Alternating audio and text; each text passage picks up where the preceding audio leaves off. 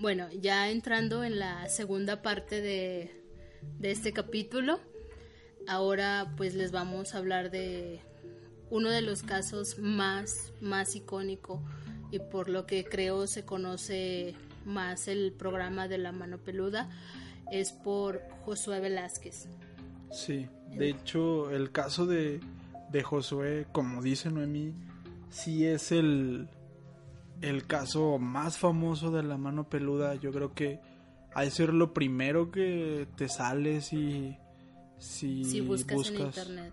Es lo que sea, videos de YouTube, blogs, todo. O sea, es ahora sí que todo va relacionado a eso. Sí. Es por todos lados has escuchado ese caso, casi que estoy segura.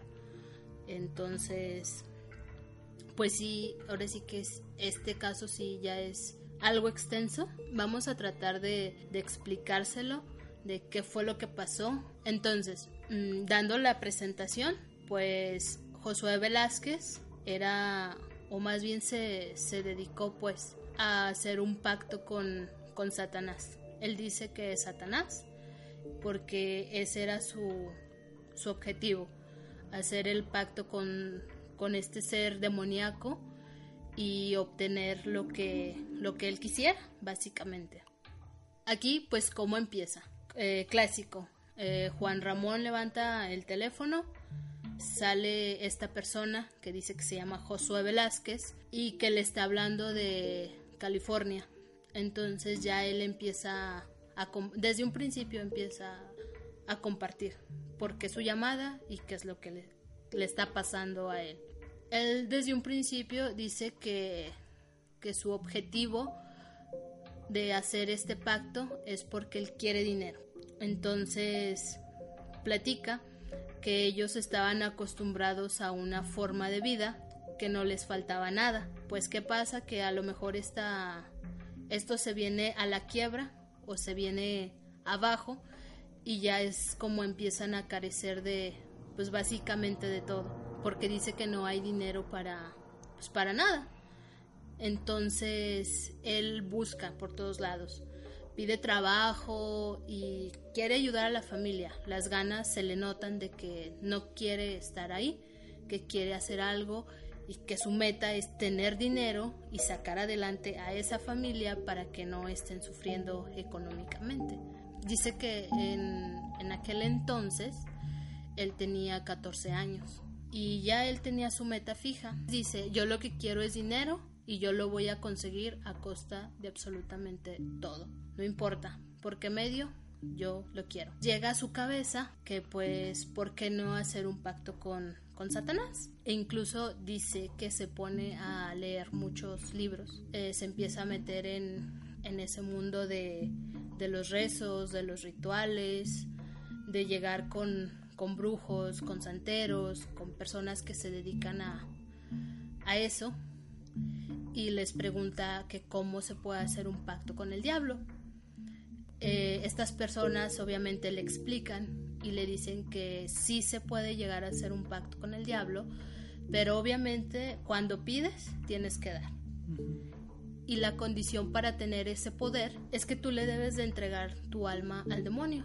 Entonces él dijo, es que yo no se la quiero entregar, yo no quiero hacer eso, o sea, debe de haber otra forma, o sea, no tiene que ser obligatoriamente así. Entonces sigue buscando y sigue buscando. Bueno, aquí nunca dice fechas, siempre habla como que por tiempos, ¿no? Sí. Entonces como que a lo mejor igual si lo escuchan no vamos a entender mucho. Se entiende la idea, pero a lo mejor no vamos a relacionar si fue después de años, después de meses, de días. Sí, es que habla mucho y a veces parece que no dice nada. Exacto, entonces llega el día en que él se encuentra un libro de brujería.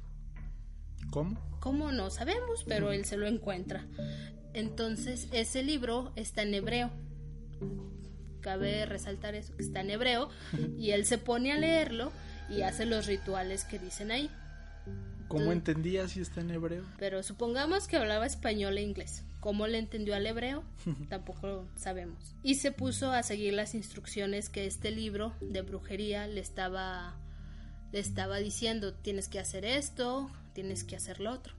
Ahí dice que él hacía oraciones, seguía con sus mismos ritos y todo, y pues no pasaba nada. Y pues él sigue intentando, porque pues, como les digo, su meta aquí es el dinero.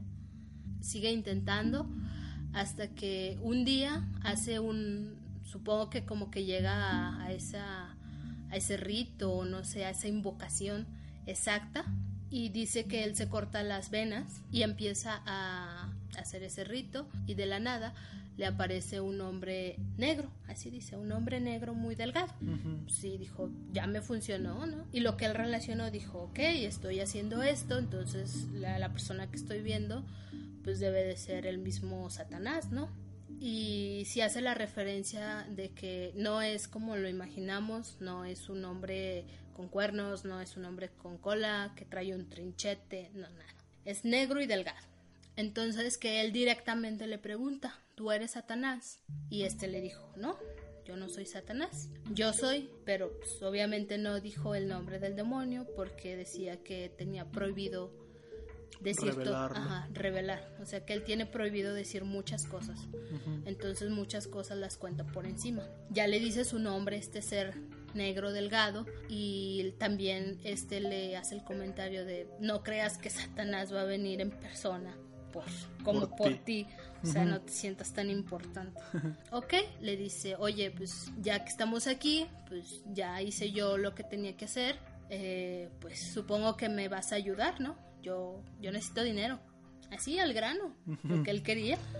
Y le dijo, o sea, se te aparece un demonio enfrente de ti y no, tú sigues convencido de que quieres dinero. No sé, yo hubiera salido corriendo de ahí. Sí, en primera como porque querría que se me apareciera el diablo, pues también, ¿verdad? Sí, antes no le dijo, no eres Satanás, entonces no te quiero. Exacto, todavía se puso sus moños el señor.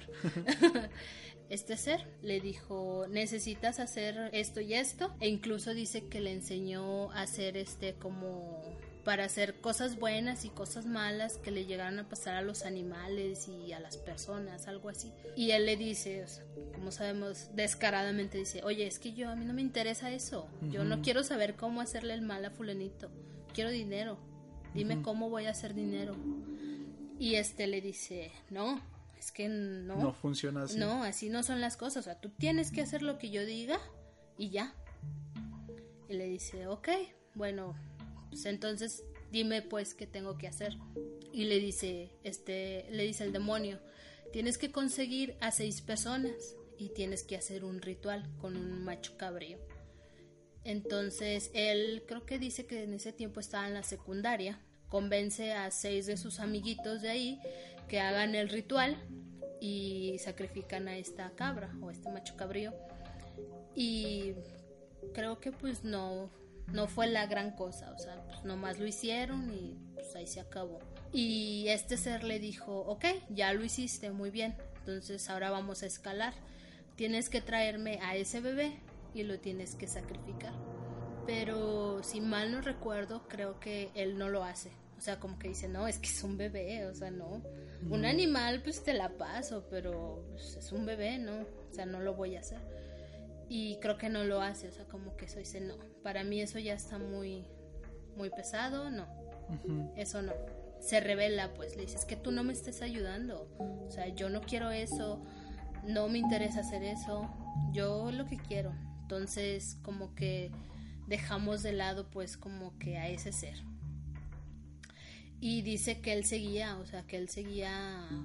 O sea, no fallaba, pues, o sea, él seguía bien terco en su objetivo de que yo quiero dinero, yo lo voy a hacer y yo quiero al diablo aquí. Uh-huh. Quiero al mismísimo Satanás. Entonces, él narra que está, sí, nomás de la nada haciendo un ritual satánico en su sala. Y como cualquier lunes. Sí, así. Sí, a las 2 de la mañana, bien normal, lo que hace una gente común y corriente. Y empieza a oír un ruido, o sea, empieza a oír ruidos y se asoma y dice que cuando llega al cuarto de su mamá, un cerdo la está atacando. Y ese cerdo dice que no era un cerdo como nosotros lo pues, vemos a los puerquitos, uh-huh, sino que era un cerdo que estaba en dos patas y la estaba atacando. Y pues él se llenó como que de ese miedo de como que no le hagas nada a mi mamá, o sea, no, tú dime, o sea, qué tengo que hacer, pero a ella no le vas a hacer nada. Entonces este puerco le dice, acompáñame al cerro. Pues vamos pues al cerro. A las 2, 3 de la mañana no pasa nada. Y... sí, porque si un cerdo te dice que vayas con él, vas. Exacto, sí. Y siguió al cerdo, hasta el cerro. Y dice que cuando llegaron, él dice que un laboratorio, que porque supuestamente no puede tener como todos esos libros, todos esos escritos, todo lo que él juntó no lo puede tener en una casa, que tiene que montarlo en su laboratorio en un cerro, y llegaron al laboratorio, así dice, llegaron al laboratorio, y a este punto el cerdo se convierte en una mujer. Y dice que duró ahí en ese laboratorio encerrado por 21 días, donde no tuvo contacto con nada. Y él veía cómo andaba la gente. Yo supongo que eran pues los demás demonios, ¿no? Que andaban ahí por todos lados, hacían, deshacían. Y ahí le dijeron, ok, tú lo que quieres es dinero, nosotros te vamos a ayudar a que lo tengas, pues. ¿Estás bien terco? Bueno, va. Te vamos a dar este anillo. Él dice que es el anillo de Salomón. Y le dice, ya te dimos el poder en este anillo, ahora lo que tú tienes que hacer por nosotros es entregarnos la vida de un familiar. Y pues obviamente él no estaba convencido. Como les decimos, pues no se animó a matar un bebé. Pues como que ya que te digan tienes que matar a alguien de tu familia, pues ya se torna todavía más fuerte. Entonces estaba en esa incógnita de, ya me lo están dando todo, pues obviamente tengo que dar algo a cambio. Y las opciones eran una, matar a su mamá o matar a sus hermanos. Y él lo dice, a mi mamá no, porque pues es mi mamá, la quiero mucho. A mis hermanos tampoco, porque son por ellos por los que estoy haciendo esto. Y pensó en su abuela. Dijo, mi abuela, o sea, ya es una persona mayor, pues ya no... Ya vivió, ya... pues no, o sea, ya como que no sería la gran cosa si ella se va. Y decide matar a su abuela. Entonces se dirige con ella, la mata, obviamente pues hace rituales, creo que le hizo como algunas cortadas y todo, yo supongo que pues símbolos, no lo sé, y ese anillo hizo que desaparecieran todas esas marcas.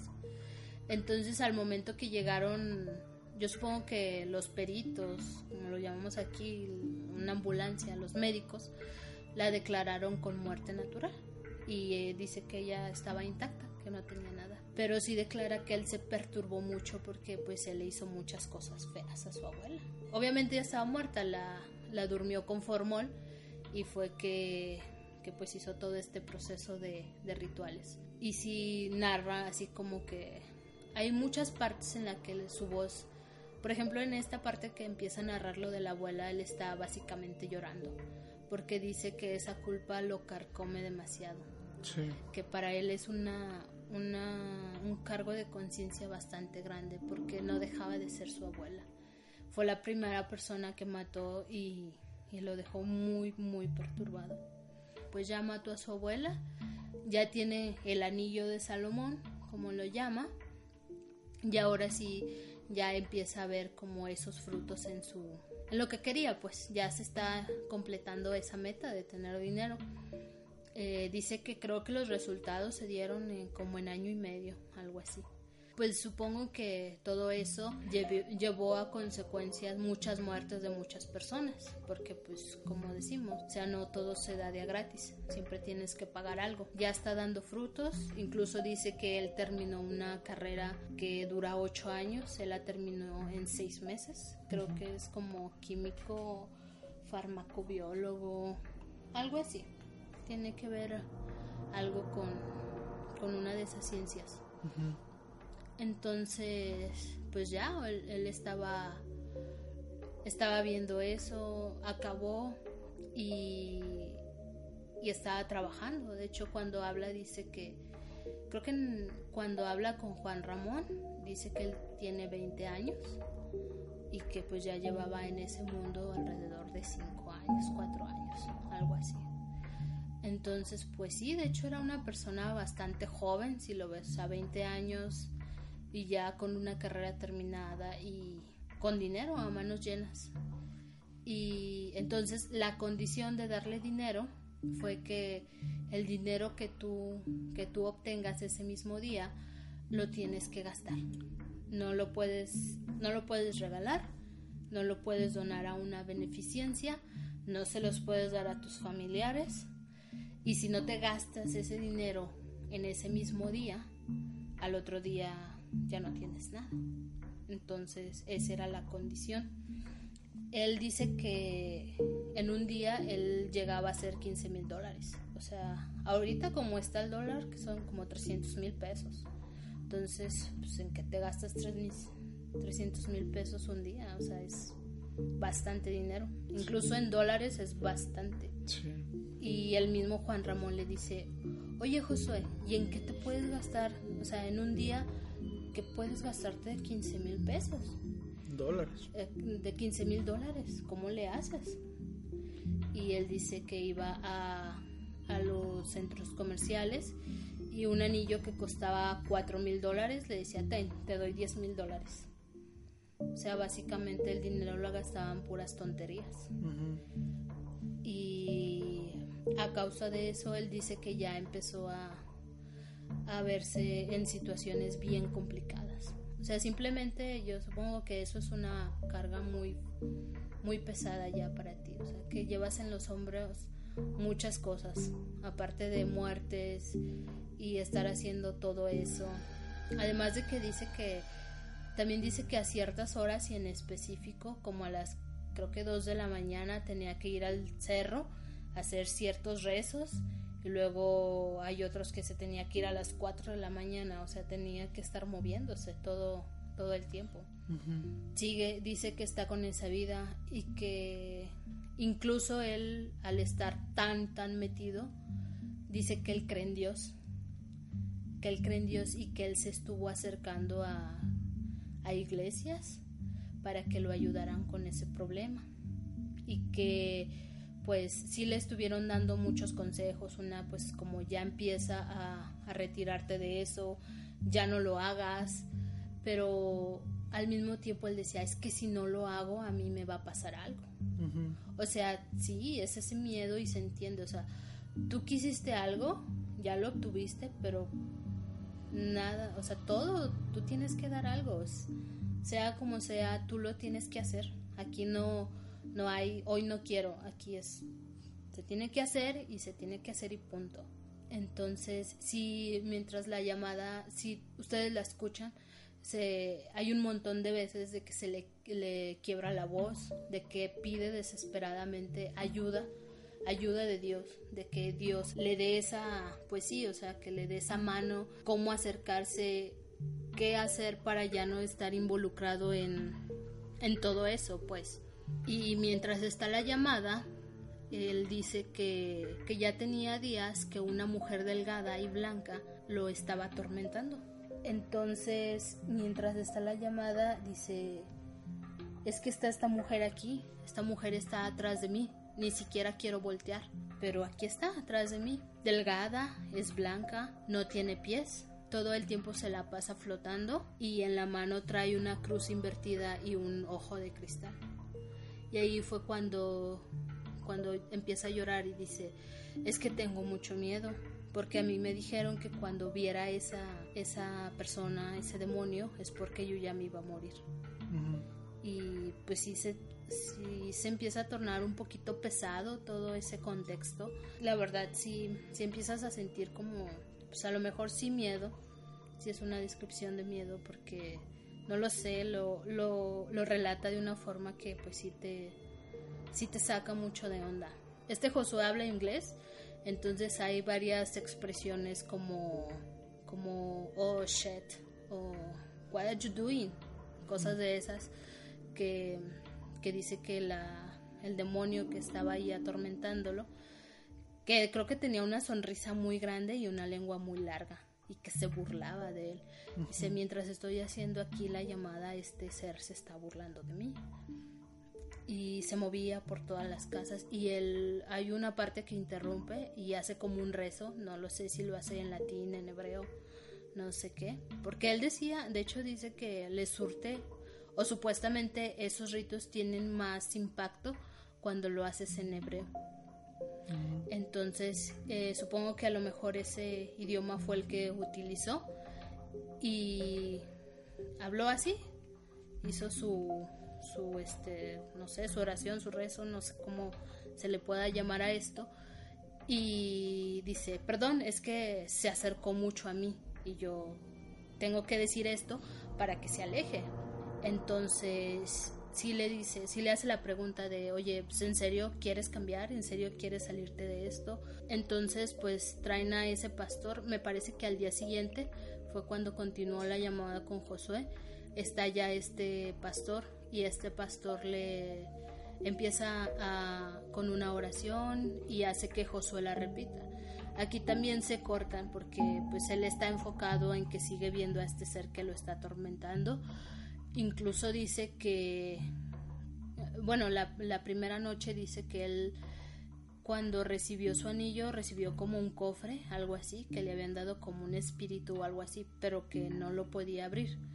Entonces que necesitaba ir a las 2 de la mañana al cerro donde tenía su laboratorio y hacía sus rituales para desencadenar todo eso, porque él ya no quería estar en eso.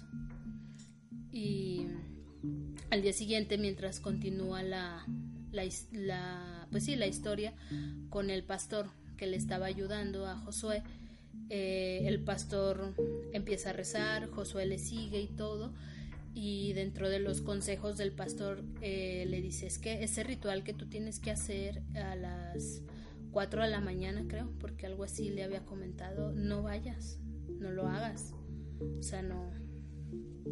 Ya, o sea, si realmente quieres cambiar, empieza a hacerlo, porque esto pues está pesado y pues tienes que cooperar de tu parte, porque si no empezamos desde ahorita, pues no se va a poder.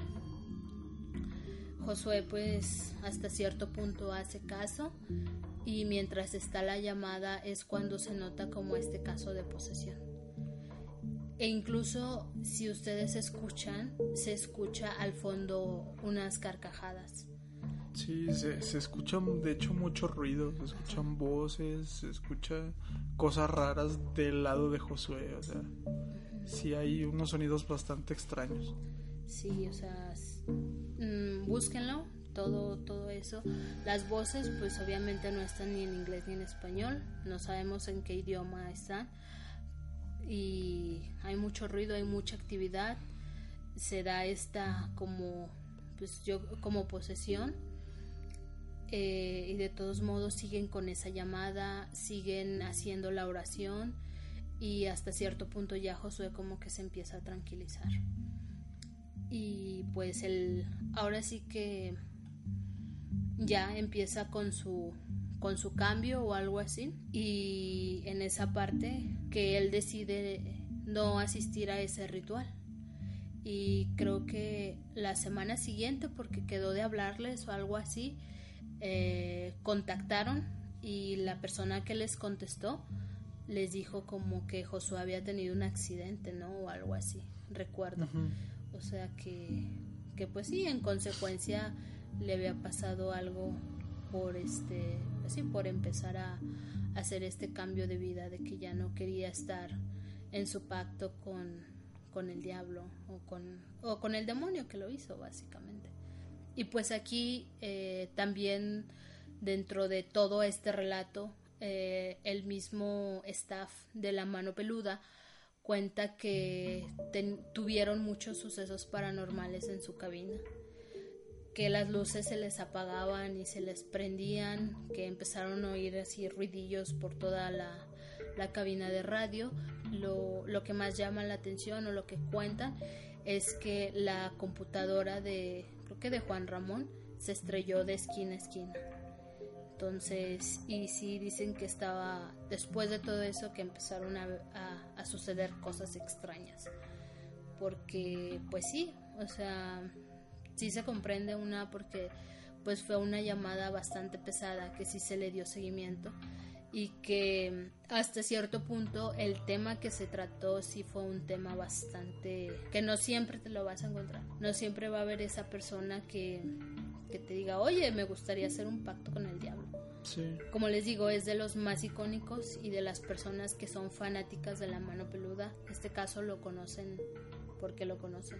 Sí, de hecho, sí, como dice Noemí, es el más popular, es el más famoso totalmente, y es uno de los pocos, si no es que el único que fue extrapolado al ambiente del propio programa. ¿A qué me refiero?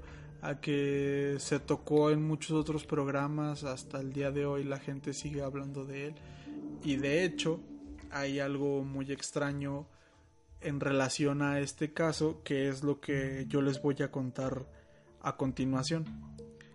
Después de esta llamada que hace Juan Ramón y su staff una semana después a Josué, y que nos cuenta Noemí que no le contestaron, que contestaron que había tenido un accidente o algo así.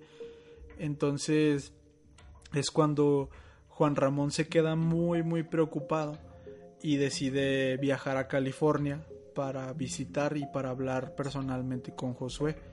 Dice que en las llamadas Josué ya le había indicado en qué barrio vivía, pero no le había indicado exactamente la casa o la calle. Entonces él llega al barrio donde vivía Josué y empieza a preguntar por él, y Juan Ramón cuenta que él sabía que la gente sí sabía dónde vivía Josué, pero que no le querían decir y que no querían hablar con él sobre Josué, que todas las personas se portaban bastante extraño y que nadie le quería decir. Total, que entre dimes y diretes, preguntando, de una u otra forma dio con la casa.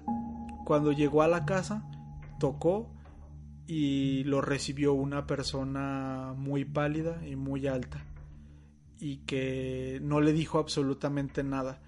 Que Juan Ramón le dijo así como de, pues hola, buenas tardes, ¿hablas español?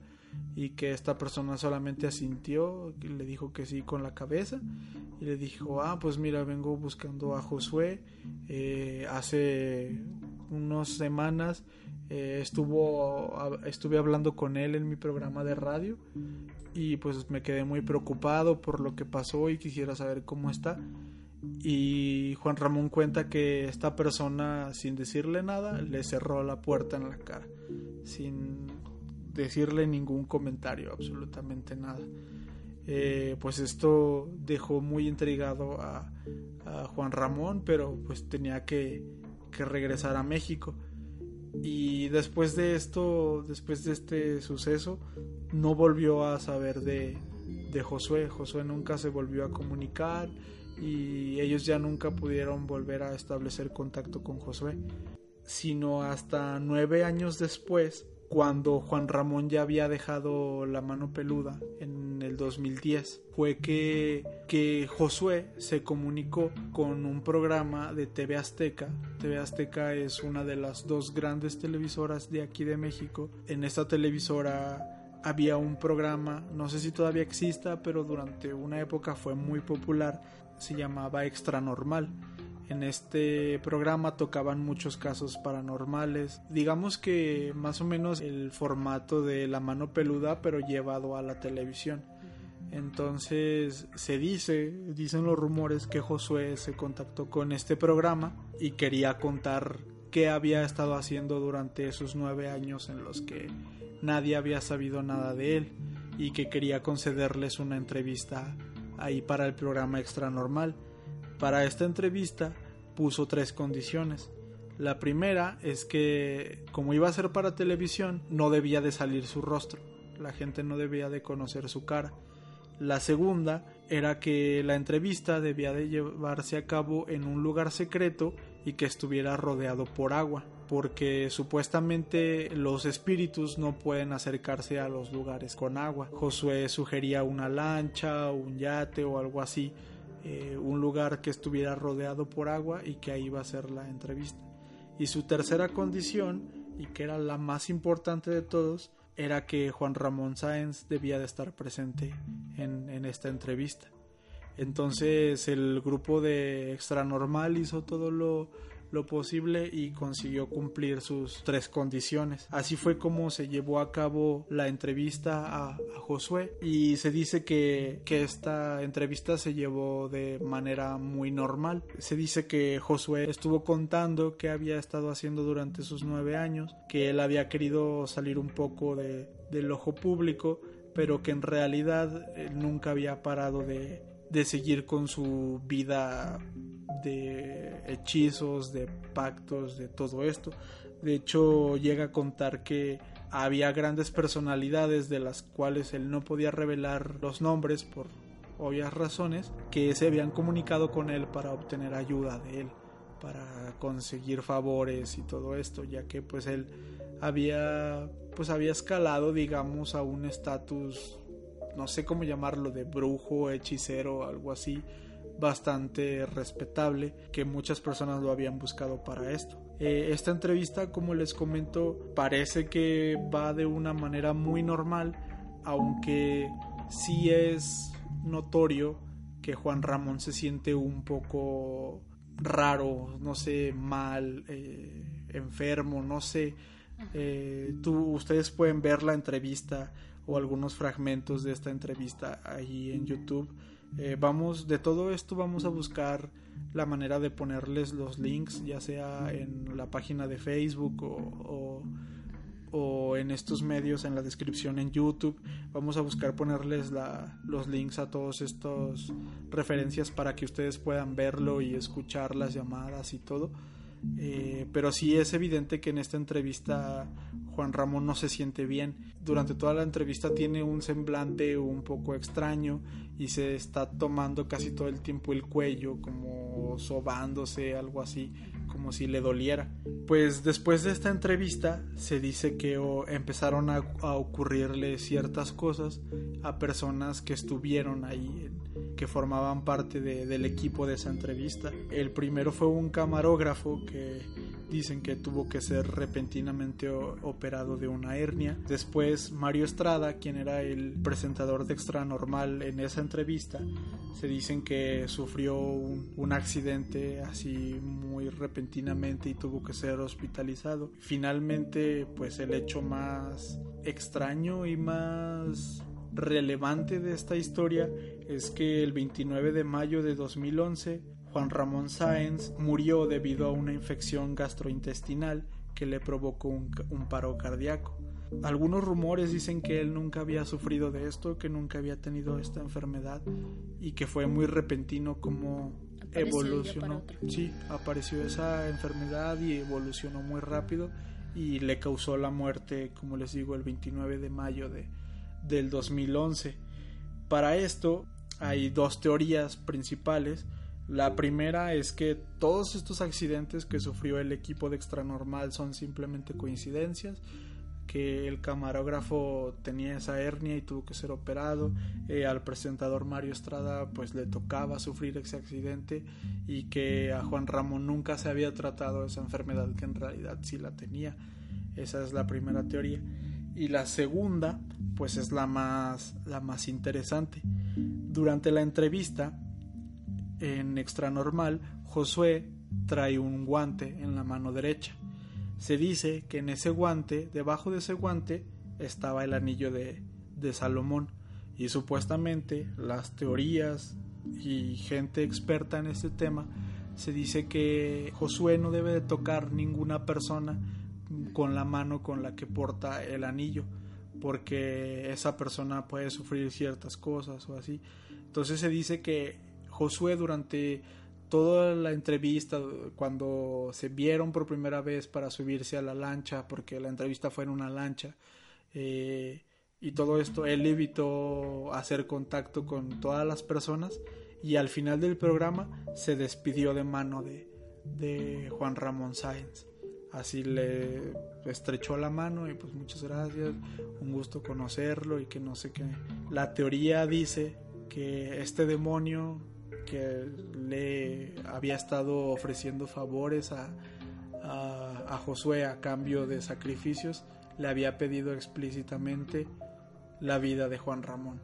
Entonces que Josué así repentinamente se contactó con Extranormal y pidió que Juan Ramón estuviera ahí para ofrecerlo en sacrificio a estos demonios, y que en realidad esa es la verdadera razón por la cual Juan Ramón murió, porque Josué le entregó su vida. A la fecha Josué niega todo esto. De hecho, hice un poquito de investigación y Josué tiene un canal en YouTube y tiene una página en Facebook y creo que da conferencias y todo esto. Digamos que es una especie de celebridad en un círculo un poco cerrado que habla de cosas paranormales, de ocultismo, de brujería, del tarot y de todas estas cosas. La verdad es que no me quise meter mucho porque no se veía muy interesante. Llegué a ver algún en vivo que hizo. No sé si sigue activo, creo que lo último que vi de su página era del 2014. Después de esto, Josué dio su cara al público, dio varias entrevistas. Él siempre negó la teoría de que él había ofrecido en sacrificio a Juan Ramón Sáenz. Juan Ramón, que dedicó toda una vida a hablar de estos temas, a ayudar a las personas con estos temas y convirtiéndose en un referente sobre lo paranormal y sobre todo esto. Tal vez escuche mal que lo diga, pero pues no podía irse de este mundo de otra forma, sino con un misterio así de grande. Y pues no sé, es quizás hasta una forma ahí algo heroica de irse, o sea, me refiero a heroica dentro del contexto del programa. Es el caso más popular, el caso icónico, insignia de La Mano Peluda, y pues se dice que al final este caso fue el que lo llevó a la muerte. Es algo bastante interesante y bastante fuerte. Tal vez todos los fans nos estamos inventando todas estas teorías y al final sí fueron coincidencias, pero tantas coincidencias, quién sabe. Sí, la verdad sí está bastante extraño. Pero pues este señor Josué, sí, pues toda su vida o la mayor parte de su vida se dedicó a esto. Entonces, no lo sé. Yo también creo que comparto la teoría de que era como la forma de cerrar su ciclo ya. Tenía que pasar esto. Y pues yo creo una de las condiciones de estar tratando siempre con sus pactos o con ese estilo de vida era pues que Juan Ramón tenía que cerrar ese ciclo. Pues sí, quizá. Es un caso muy interesante y como pues ya lo comentamos, somos muy fans de Juan Ramón Sáenz, de toda esta etapa de La Mano Peluda.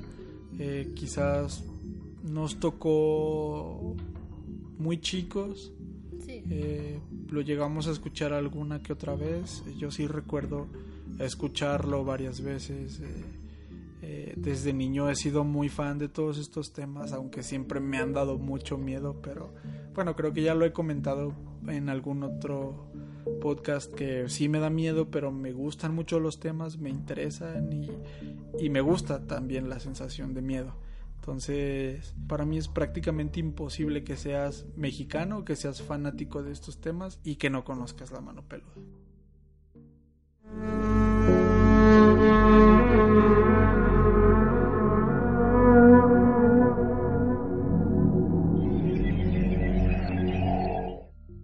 Y pues sí, coméntenos ustedes si habían escuchado algún otro caso de La Mano Peluda que les llamó la atención, y pues de todos estos relatos que escogimos también nos gustaría que nos compartieran su opinión. ¿Ustedes qué piensan? Sí. O sea, por ejemplo, en el caso de este chico José Alberto, pues, ¿qué pasó, verdad? Se puso medio extraña la situación con Juan Ramón.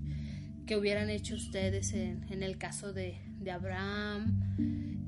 Ahora sí que, ¿cómo es que pasó? ¿Qué desencadenó con Laura esa maldición que tenía esa casa?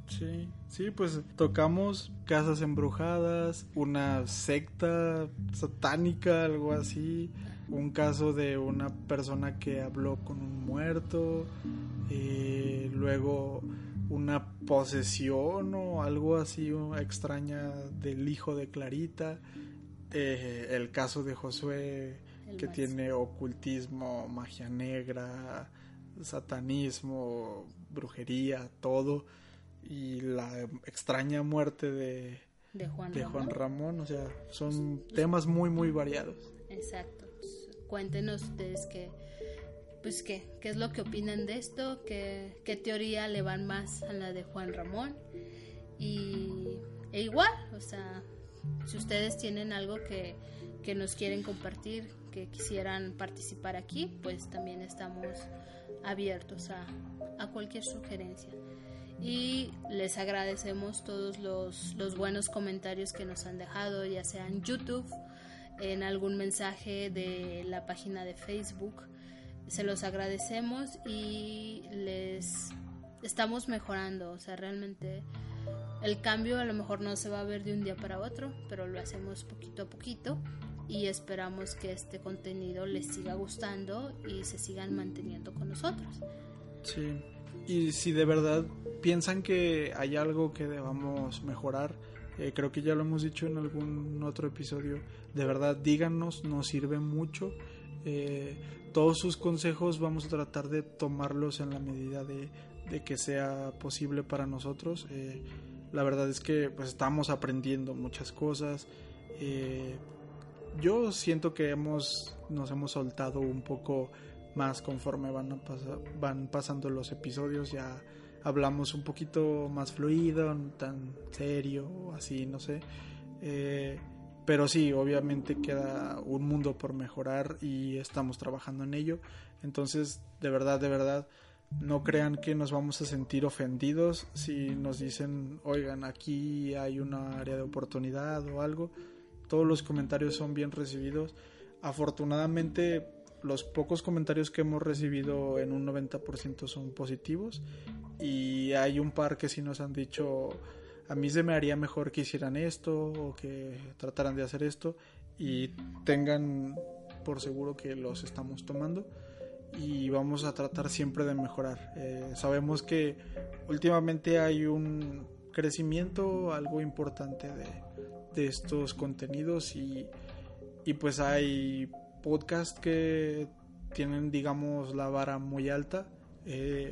Ya saben que pues nosotros somos una comunidad muy chiquita todavía, esperemos algún día poder crecer un poco más, pero pues seguimos siendo muy poquitos y esto lo estamos haciendo con todo el amor y con todo el esfuerzo y ya saben que siempre nos gusta documentarnos muy bien sobre todo, y aunque en esta ocasión hablamos de un tema un poco más popular, por lo general sí, casi siempre tratamos de buscar algunos temas de los que no sabíamos y que no veamos mucho contenido por ahí en internet, sobre todo en estos medios. Entonces, pues ojalá que les guste este contenido, que nos ayuden a mejorar. Y antes de despedirnos, pues nos gustaría mandarle un saludo a Torxen Josefina Arellano, una chica que nos dejó un comentario en el video pasado del Ángel Negro, que nos escucha desde Guanajuato. Muchas gracias por escucharnos, te agradecemos mucho el comentario, muchas gracias. Y el otro saludo que queríamos mandar es a un chico llamado Cristóbal Hernández Ramírez. Él es de Guadalajara y nos dejó nuestra primera recomendación en la página de Facebook. Ya saben, cuando ustedes entran a una página de Facebook le pueden dar de 1 a 5 estrellas y dejar un comentario sobre si recomiendan o no ese contenido, ese servicio, ese lugar. Entonces, nuestra primera y única recomendación hasta el momento es de Cristóbal, que nos comentó: excelente podcast, muy interesante y ameno. Entonces, hermano, muchas gracias por el comentario, muchas gracias por escucharnos y pues un saludote hasta Guadalajara. Sí, también un saludo a aquellas personas que nos escuchan en iVoox, porque por lo que vemos sí tenemos bastantes reproducciones en iVoox. Esperemos que aquí sigan y esta comunidad de La Luz Azul se siga, pues siga creciendo. Sí. Entonces, gracias a ustedes y pues como ya saben, nos pueden escuchar en Spotify, en iVoox o en Google Podcast también. O en YouTube. Y también en YouTube, ya. Si pueden suscribirse a YouTube, pues les agradeceríamos también. Sí, también queríamos mencionar eso. Hay varias personas que nos siguen en Spotify y que nos escuchan en Spotify. De hecho, creo que es la plataforma donde más nos siguen. Pero pues casi todas las personas, creo yo, tienen una cuenta en YouTube. Entonces, pues ahora sí que nada más como favor, aunque no nos escuchen en YouTube, si podrían ayudarnos suscribiéndose al canal, nos ayudarían bastante. Como lo comento, la verdad, somos muy poquitos todavía y nos ayudaría mucho para llegar a cada vez más personas. Ya saben que pues el algoritmo de YouTube funciona por reproducciones y por suscripciones. Entonces, si llegamos a un número, no sé, por ejemplo 100 primeros suscriptores en YouTube, quizá nos recomienden a cierto público en su feed de YouTube y así podamos crecer un poquito más. Entonces, si pueden suscribirse en YouTube, les agradeceríamos mucho. Si no, pues muchas gracias a aquellos que han dado follow en Spotify, que nos ayuda mucho. Y pues nada, a seguir creciendo poco a poco y muchas gracias a todos.